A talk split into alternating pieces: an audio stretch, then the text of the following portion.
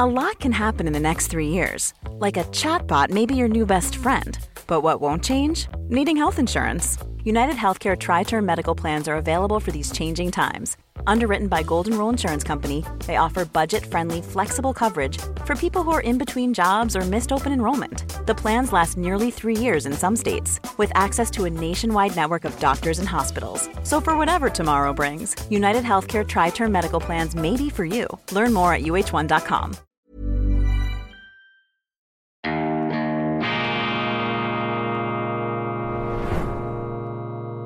Diese Ausgabe von Weltwoche Daily wird Ihnen präsentiert von Kibun, dem Schweizer Pionier für gesundes Gehen und Stehen. Grüezi miteinander, ganz herzlich willkommen und einen wunderschönen, entspannten guten Morgen, meine sehr verehrten Damen und Herren, liebe Freunde. Ich begrüße Sie aus Genf zur schweizerischen Ausgabe von Weltwoche Daily.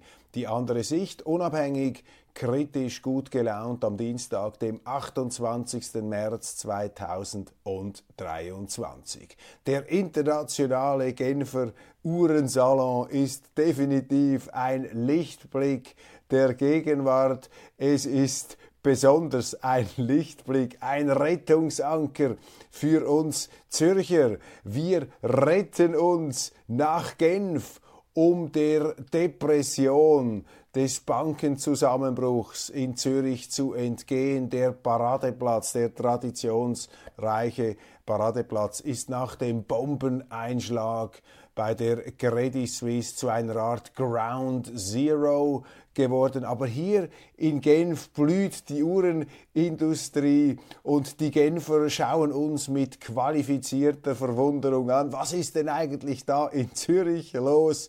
Die Zürcher, die Deutschschweizer, die Griechen der Schweiz für einmal, die Unfähigen, die es nicht auf die Reihe bringen, eine Traditionsbank am Leben zu erhalten. Ich gönne diese gerechtfertigte Genugtuung unseren Freunden am Genfersee. Und Genf ist ja so etwas wie eine Schwesterrepublikstadt von Zürich. Uns verbinden ja viele Traditionen, der Calvinismus, der Protestantismus, auch die linksgrüne Regierung, die Irrwege der Politik, die sind ja auch in Genf sehr, sehr spürbar und viele Unternehmer leiden darunter. Jetzt aber der berechtigte Stolz darüber, dass man punkten kann, dass man einen großen Erfolg erzielt mit diesem Uhrensalon. Denn, wie wir beobachten, ist der Andrang groß. Die Chinesen kommen wieder, aus dem Mittleren Osten sind die Leute da. Und die Uhrenindustrie, die Schweizer Uhrenfabrikation, oft noch in Familienhand. Es gibt einige ganz tolle Unternehmen, zum Beispiel Patek Philippe, Rolex mit einer Stiftung. Andere Firmen sind in den Besitz grösserer Konglomerate übergegangen. Aber diese Uhrenindustrie, auch in der Produktion, beheimatet in der Schweiz, in La Chaux-de-Fonds, im Jura, das ist schon ein Stolz unseres Landes. Und man sieht eben hier, wie diese fantastischen Produkte die Menschen zusammenbringen können in einer Welt der Konfrontation, des Streits und des Krieges. Ja, es sind Uhren, es sind diese Höchstleistungsinnovationen am Handgelenk, manchmal auf allerkleinstem Raum, Mikrochirurgie hätte ich fast gesagt, Mikroindustrie, Nanotechnologie, gewissermaßen mit höchster Liebe, mit Akribie und auch mit einem Luxusflair gemacht, sehr, sehr eindrücklich auch immer wieder zu sehen, wie diese Firmen eben sich neu erfinden, wie sie ihre Produkte mit einer neuen Magie aufladen. Das finde ich hochgradig begeisternd.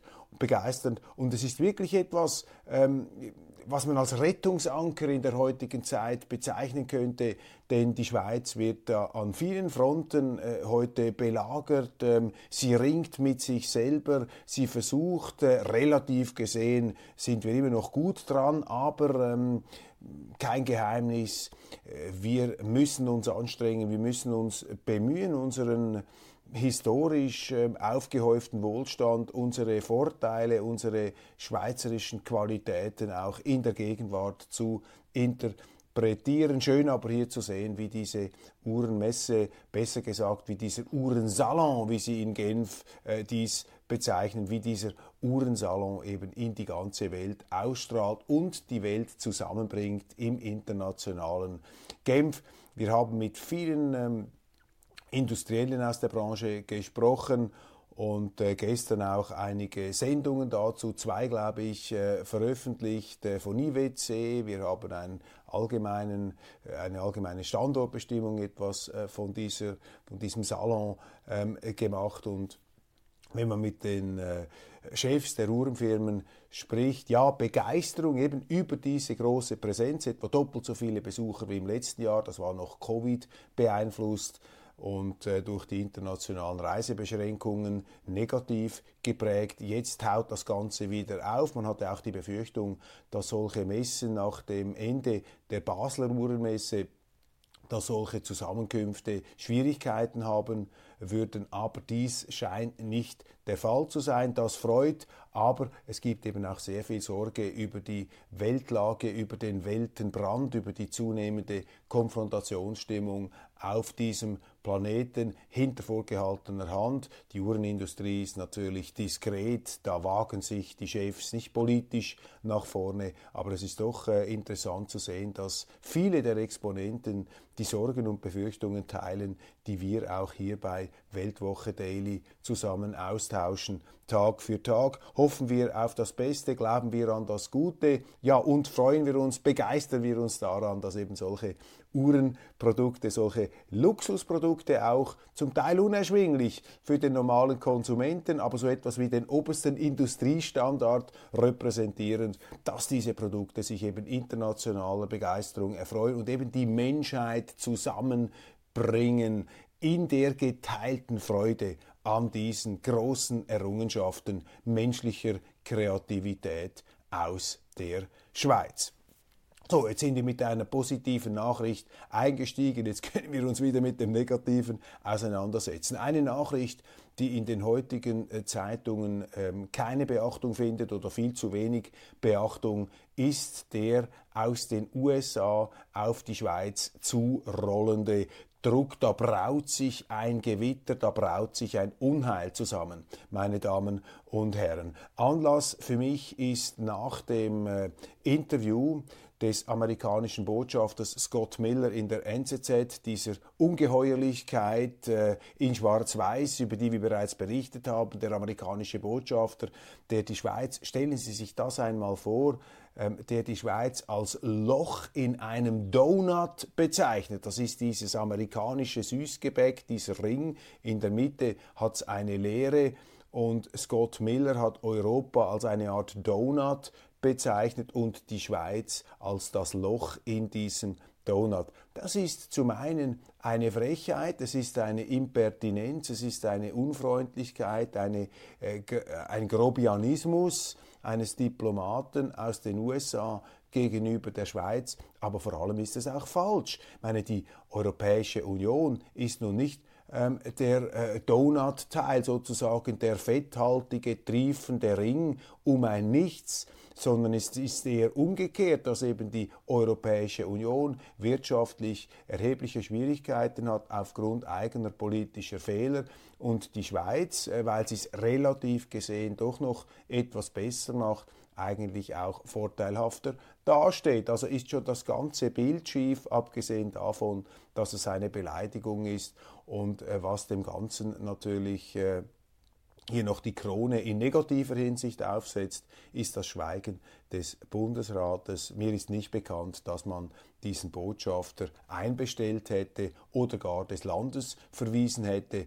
Das ist etwas, was ein Land, das seine Selbstachtung noch nicht verloren hat, eigentlich tun müsste, aus meiner Sicht. Jetzt ist natürlich in der Schweizer Politik ist sozusagen die Konfrontationsvermeidung angesagt. Die Schweizer versuchen nach Kräften hier sich nicht mit größeren Staaten, mit größeren Mächten anzulegen. Und das hat hier natürlich das Handeln beeinflusst. Man hält sich lieber geduckt, man schleicht ab um ja nicht einen Streit zu entfachen, aber man hätte zumindest den amerikanischen Botschafter hier in unmissverständlichen Worten darauf hinweisen müssen, dass man ein solches Gebaren niemals akzeptiert. Und dieses Interview ist so etwas wie ein Vorbote des Unheils, das sich nun manifestiert. Ich lese im amerikanischen Wirtschaftsnachrichtendienst Bloomberg, dass die US-Justizbehörden nun planen, die UBS, die zwangsfusionierte, die zwangsvergrößerte UBS in den Schwitzkasten zu nehmen, weil man die UBS verdächtigt, russischen Oligarchen dieser neuen Teufelsspezies der Menschheit von den Amerikanern hier ins Visier ihrer Artillerie genommen, weil man die UBS verdächtigt, den bösen russischen Oligarchen geholfen habe, ihr Geld zu verstecken. Und ich kann Ihnen sagen, meine Damen und Herren, das fühlt sich ganz schlecht an, was da kommt. Ich befürchte, dass die Amerikaner nun mit einer Schwitzkastenoffensive der Schweiz ihre Neutralität austreiben wollen.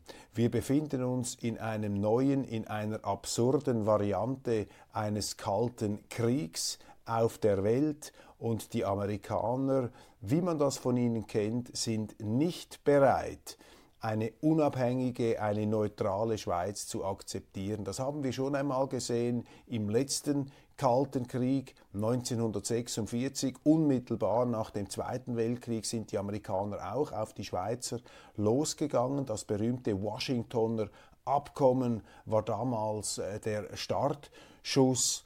Doch damals hatte die Schweiz noch Diplomaten, sie hatte auch noch Bundesräte, die willens waren, hier die Unabhängigkeit und Neutralität der Schweiz zu behaupten. Allen voran der große Diplomat Walter Stucki, der im Washingtoner Verhandlungsprozess damals die Amerikaner geradezu über den Tisch gezogen hat, mit viel Schlauheit und vor allem mit einem Trick.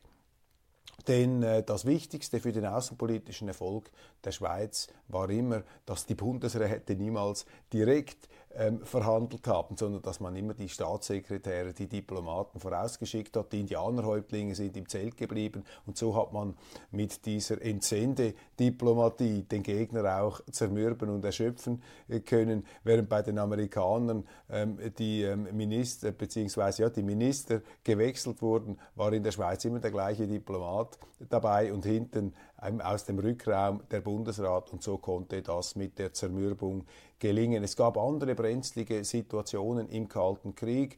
Die Schweiz hatte nicht immer die Kraft, hier an ihrer Linie, an ihrer Unabhängigkeit festzuhalten, aber überwiegend war eben dieses Bewusstsein schon noch, weil die Politiker, sie waren Offiziere in der Schweizer Armee, die Wehrhaftigkeit, die Wehrfähigkeit des Landes war da. Man hatte noch die Erfahrung von Kriegen, von existenziellen Nöten. Es war noch eine Robustheit, eine Resilienz vorhanden, die man heute vergebens sucht. In Bern, der Politbetrieb, wie die ganze Gesellschaft, letztlich wie die westliche Welt insgesamt, wohlstandsverwahrlost und etwas heruntergekommen. Man hat das Bewusstsein der eigenen Werte zum Teil verloren. Das Einzige, was uns hier noch relativ rettet, ist die Tatsache, dass alle Länder mehr oder weniger von der gleichen Seuche angekränkelt und heimgesucht worden sind. Aber hier kommt etwas auf die Schweiz zu. Ich befürchte, dass die Amerikaner nun wirklich die Schrauben anziehen, die Daumenschrauben, weil sie es nicht akzeptieren, dass die Schweiz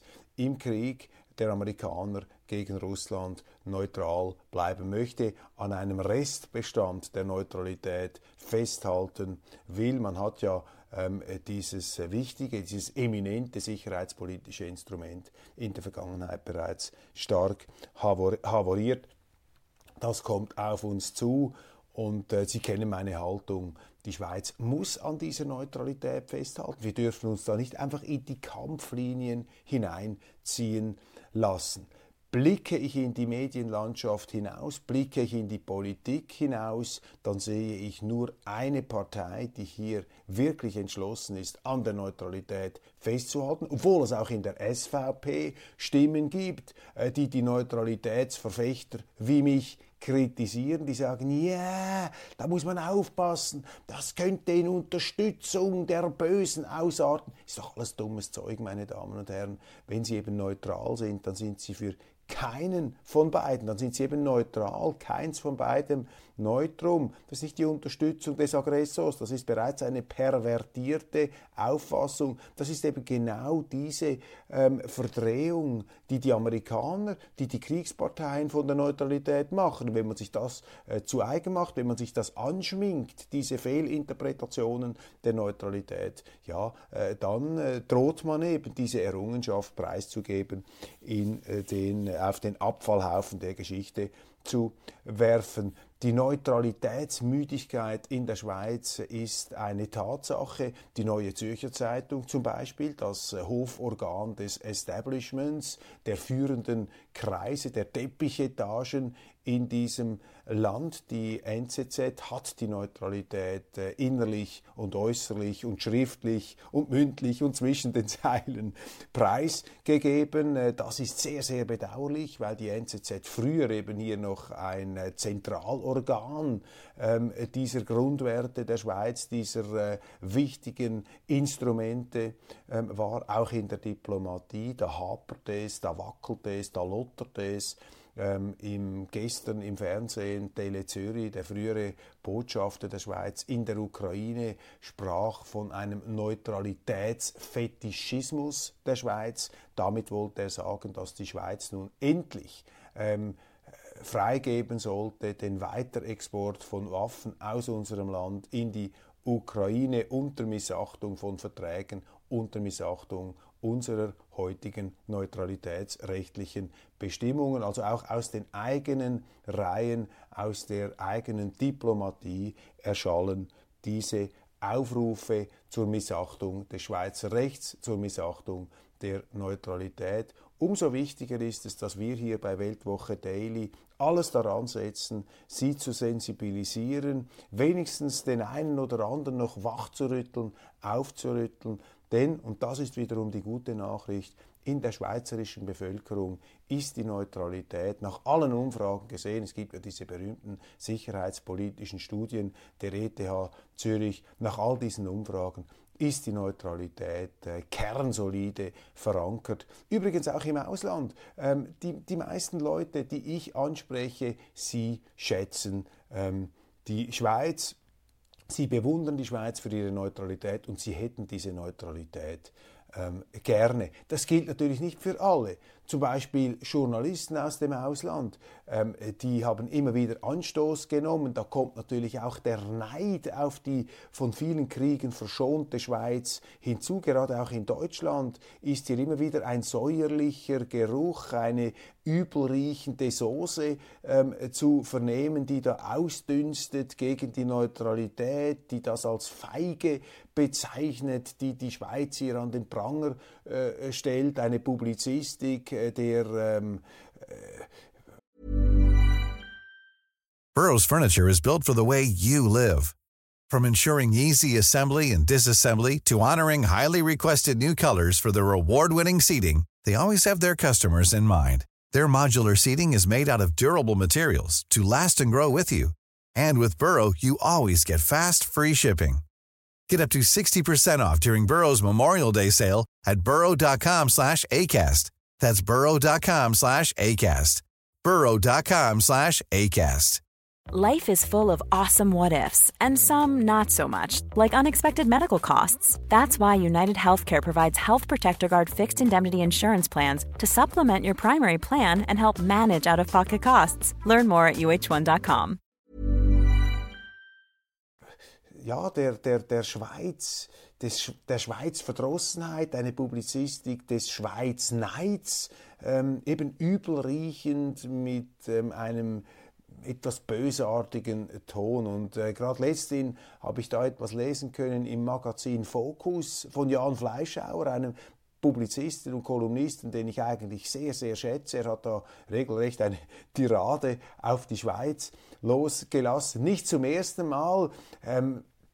Finde ich bemerkenswert, dass ein konservativer oder liberal-konservativer deutscher Publizist, der sich immer wieder virtuos und auch sehr witzig und humorvoll abarbeitet an dem ganzen linken Unsinn, der da den Deutschen zugemutet wird. Immer wieder scheint er da das Bedürfnis zu verspüren, sich an der Schweiz die Schuhe abputzen zu müssen. Und Sie kennen meine These zu diesem Phänomen, wenn die Deutschen, auch die deutschen Politiker, die deutschen Publizisten über die Schweiz herziehen, ja, dann versuche ich mir das immer klar zu machen vor dem historischen Hintergrund. Ich glaube nämlich, dass die Deutschen, auch die deutschen Journalisten, sich niemals getrauen würden, in diesem Tonfall, wie das jetzt Fleischhauer gemacht hat, über die Schweiz im Magazin Focus, im gleichen Tonfall über England, über Belgien, über Holland, über die Ukraine, über Russland, ja gut, Russland heute schon, über Polen herzuziehen. Ganz einfach deshalb nicht, weil natürlich die Deutschen vor noch nicht allzu langer Zeit in diesen Ländern mit ihrer aggressiven, faschistischen Expansionspolitik damals auf das Allerschlimmste gewütet haben. Und da hat sich dann so eine Art Restrespekt gehalten. Sie würden sich das niemals trauen, aber die Deutschen waren eben nie in der Schweiz oder schon lange nicht mehr in der Schweiz, seit dem Mittelalter nicht mehr in der Schweiz. Und deshalb nehmen sie sich da gegenüber unserem Land mehr heraus. Man muss da mit heroischer Gelassenheit diese psychotherapeutischen Selbstheilungsversuche hier, diese vielleicht etwas auch egozentrischen Bestrebungen aus der Misere der Gegenwart, wenigstens in der Herabsetzung der Schweiz noch etwas Selbstvertrauen hier zu entwickeln. Wir müssen dem mit heroischer Gelassenheit gegenüberstehen und uns an den publizistischen Erzeugnissen freuen, die sich da vorteilhaft abheben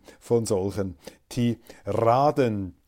Das Büro des Schweizerischen Nationalrates, der Eidgenössischen Räte, hat entschieden, einstimmig eine PUC, also eine parlamentarische Untersuchungskommission in Sachen Credit Suisse, zu starten. Eine PUC, das ist das schärfste Schwert, das ist das wirksamste Instrument, das unsere parlamentarische Aufsicht hat, um Vorgänge zu untersuchen. Ich finde das richtig.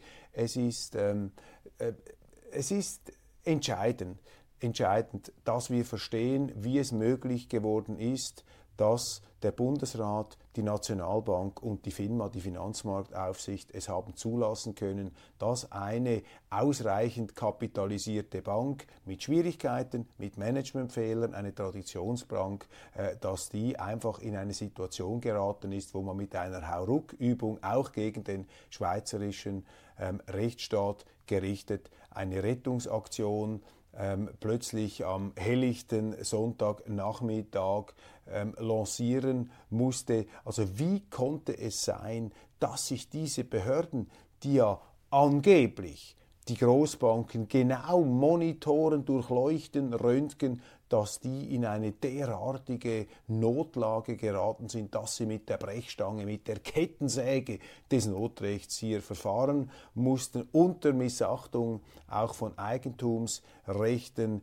mit dem Risiko einer Klagewelle, vor allem auch jener Anleihenbesitzer, die da über Nacht enteignet worden sind. Das sind schon happige Vorgänge und vor diesem Hintergrund ist es gewiss richtig, dass lückenlos aufzuklären, um uns Rechenschaft abzulegen, auch darüber, was diese Regulationsbehörden taugen. Ich meine, eine FINMA, die sich jetzt hinstellt, eine Finanzmarktaufsicht, die jetzt eine Litanei singt, die jetzt herzieht über die Unfähigkeit des Credit Suisse Managements. Ja, wo waren denn diese Regulatoren in den letzten Monaten? Die hätten sich ja hinstellen können und alles voraussehen. Die hätten sich ja hinstellen müssen, um der Credit Suisse den Rücken zu stärken, wenn es sich denn nur um eine Vertrauenskrise handelt. Das ist natürlich billig, das ist scheinheilig und selbstgerecht, jetzt hier sich aufzuplustern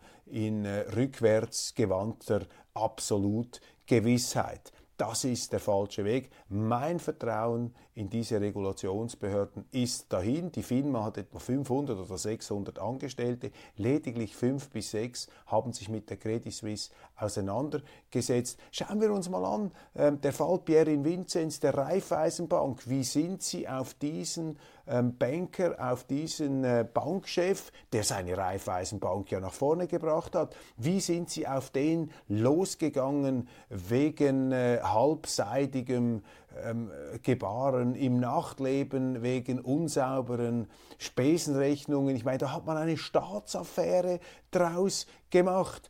Oder nehmen Sie den früheren CS-Verwaltungsratspräsidenten aus Portugal, der wurde ans Messer geliefert, da sind Sie mit Legionsstärke auf den losgegangen, weil er während der Covid-Zeit mit seinem Privatjet bestimmte Flugreisebestimmungen verletzt hat. Ich meine, da gab es dann Zero Tolerance, aber die große Tsunami-Welle am Horizont, die hat offensichtlich niemand gesehen. Und das ist ein Zeugnis der Unfähigkeit, das die Frage aufwirft, ob wir diese FINMA nicht einfach ersatzlos streichen könnten. Das ist mein Verdacht an dieser Stelle. Wir werden sehen. Zweiter Punkt hier, auch ganz wichtig. Nachdem sich mein Schock, meine Empörung, mein Zorn auch etwas zu legen scheint bezüglich diesem aus meiner Sicht vermeidbaren Untergang, diesem auch aktiv bewerkstelligten Untergang der Credit Suisse und dem damit verbundenen Attentat auf den schweizerischen Rechtsstaat. Ich beobachte jetzt mit anschwellender Sorge den Aktionismus in der Politik. Und da schwingen sich jetzt also sehr viele Politiker zu absoluten Bankexperten auf, die mit Verlaub nicht die geringste Ahnung vom Bankgeschäft haben und die sich jetzt natürlich in einem Wahljahr ganz besonders profilieren wollen, die hier sozusagen den Volkszorn aufs eigene politische Bankkonto umlenken möchten. Das ist alles verständlich, aber es ist gefährlich, weil es eben dazu führen könnte, dass nun die letzte verbliebene Großbank, die wir noch haben, diesen Pfeiler der schweizerischen Finanzindustrie, die UBS, nun auch noch an die Kette, an die Kandare der Politik legen, dass da hineingepfuscht wird auf eine Art und Weise, die sich nicht bewähren wird. Das haben wir auch jetzt gesehen. Ich meine, die CS und die UBS sind ohnehin politisiert und von den Behörden geführt, wie das in der Geschichte noch nie der Fall gewesen ist. Und auch dieser gigantische Interventionismus, diese Interventionitis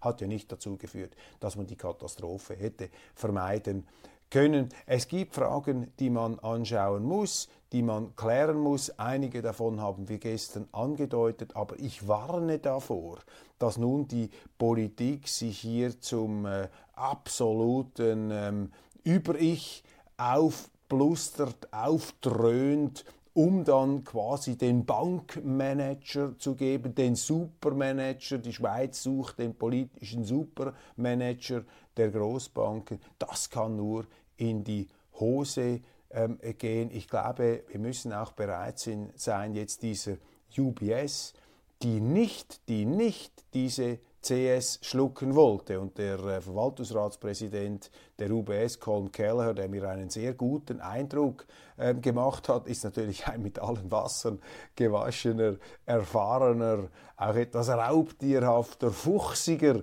Bankexperte. Der hat einfach eine Kompetenz ausgestrahlt, die Vertrauen schafft. Zumindest bei mir hat das, aber ich glaube nicht nur bei mir, hat das so gewirkt. Und ich glaube, wir müssen jetzt doch auch irgendwo die Gelassenheit wieder entwickeln, dass wir diese UBS, die CS nicht schlucken wollte, die jetzt auf einen jahrelangen Prozess der Integration vorausblickt, dieser Kompetenz zu vertrauen und die Bank einmal machen zu lassen und ihren unternehmerischen Entscheidungen zu vertrauen, denn alles andere ist natürlich der Gang in eine Planwirtschaft, in eine Kommandowirtschaft der Politik, die nicht funktionieren kann. Das liegt im Wesen der Sache. Aber wir werden sehen, die Zeichen da, es gibt ja bald eine Sondersession zu diesem Thema in Bern und ich glaube, dass die Mäßigung weniger ist mehr hier der Leitstern der Politik sein muss. Nicht, dass eben hier dann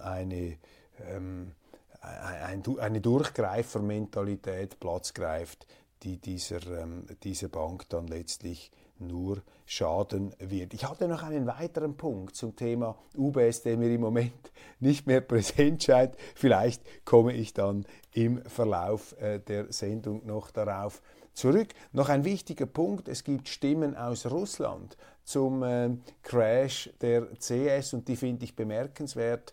Russische Kommentatoren, die natürlich bei uns in der Öffentlichkeit überhaupt nicht zur Kenntnis genommen werden. Russland, wie kann man nur auf die Russen hören? Die sind ja von A bis Z diskreditiert. Das ist ja so etwas die Mainstream-Stimmung. Ich höre eben auf alle Seiten.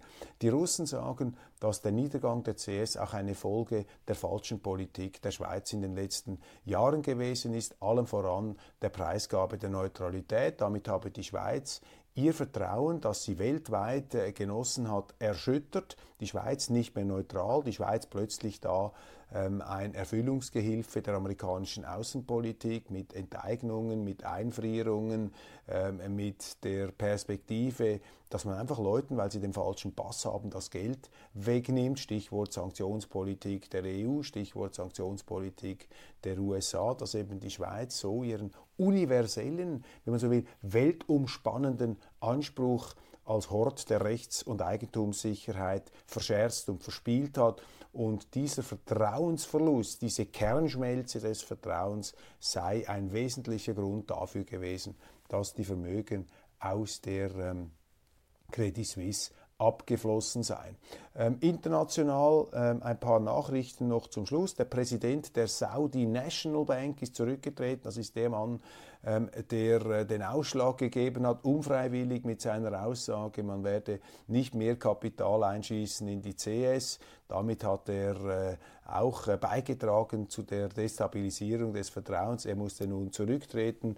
Israels Premierminister Netanyahu unter Druck von zwei Seiten hat sich nun dazu durchgerungen, die umstrittene Justizreform in Israel hinauszuschieben und hier noch etwas politisch die Wogen zu glätten. Er hat in einem Fernsehinterview gesagt, wenn ich die Auswahl habe zwischen einem Bürgerkrieg und der Möglichkeit, ein Gespräch zu führen, dann entscheide ich mich für das Gespräch. Eine zweifellos weise Entscheidung. Elisabeth Baume-Schneider, die Überraschungssiegerin der letzten Bundesratskür in Bern. Sie hat nun 100 Tage im Amt hinter sich.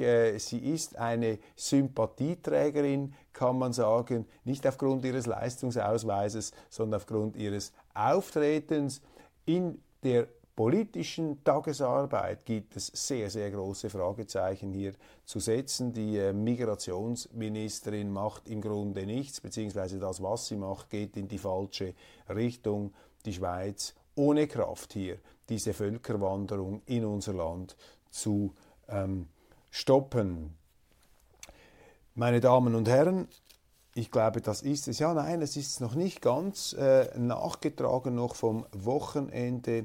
Der Schweizer Historiker Marco Jorio hat ein Buch über die neutrale Schweiz geschrieben und dies ist nun eine weitere Stimme der Neutralitätsvergessenheit.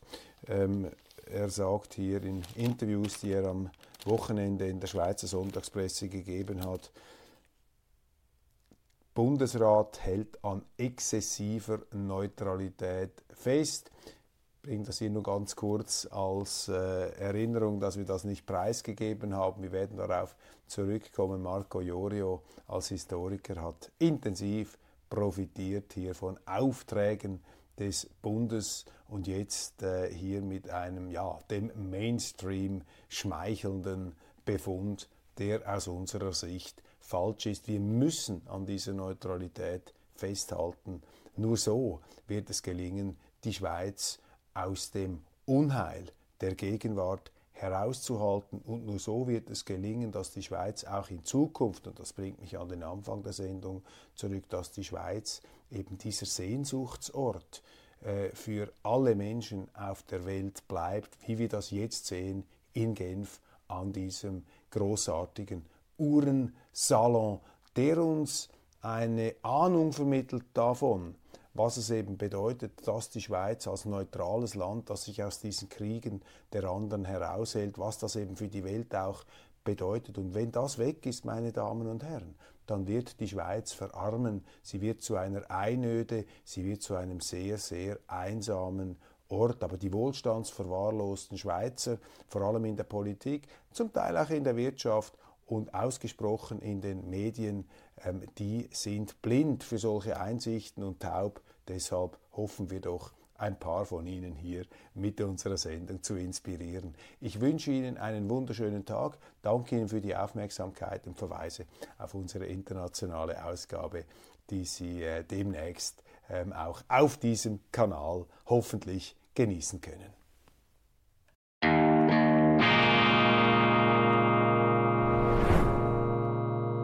Diese Ausgabe von Weltwoche Daily wird Ihnen präsentiert von Kibun, dem Schweizer Pionier für gesundes Gehen und Stehen. Planning for your next trip? Elevate your travel style with Quince. Quince has all the jet-setting essentials you'll want for your next getaway, like European linen, premium luggage options, buttery soft Italian leather bags, and so much more. And is all priced at 50 to 80% less than similar brands. Plus, Quince only works with factories that use safe and ethical manufacturing practices. Pack your bags with high-quality essentials you'll be wearing for vacations to come with Quince. Go to quince.com/pack for free shipping and 365-day returns.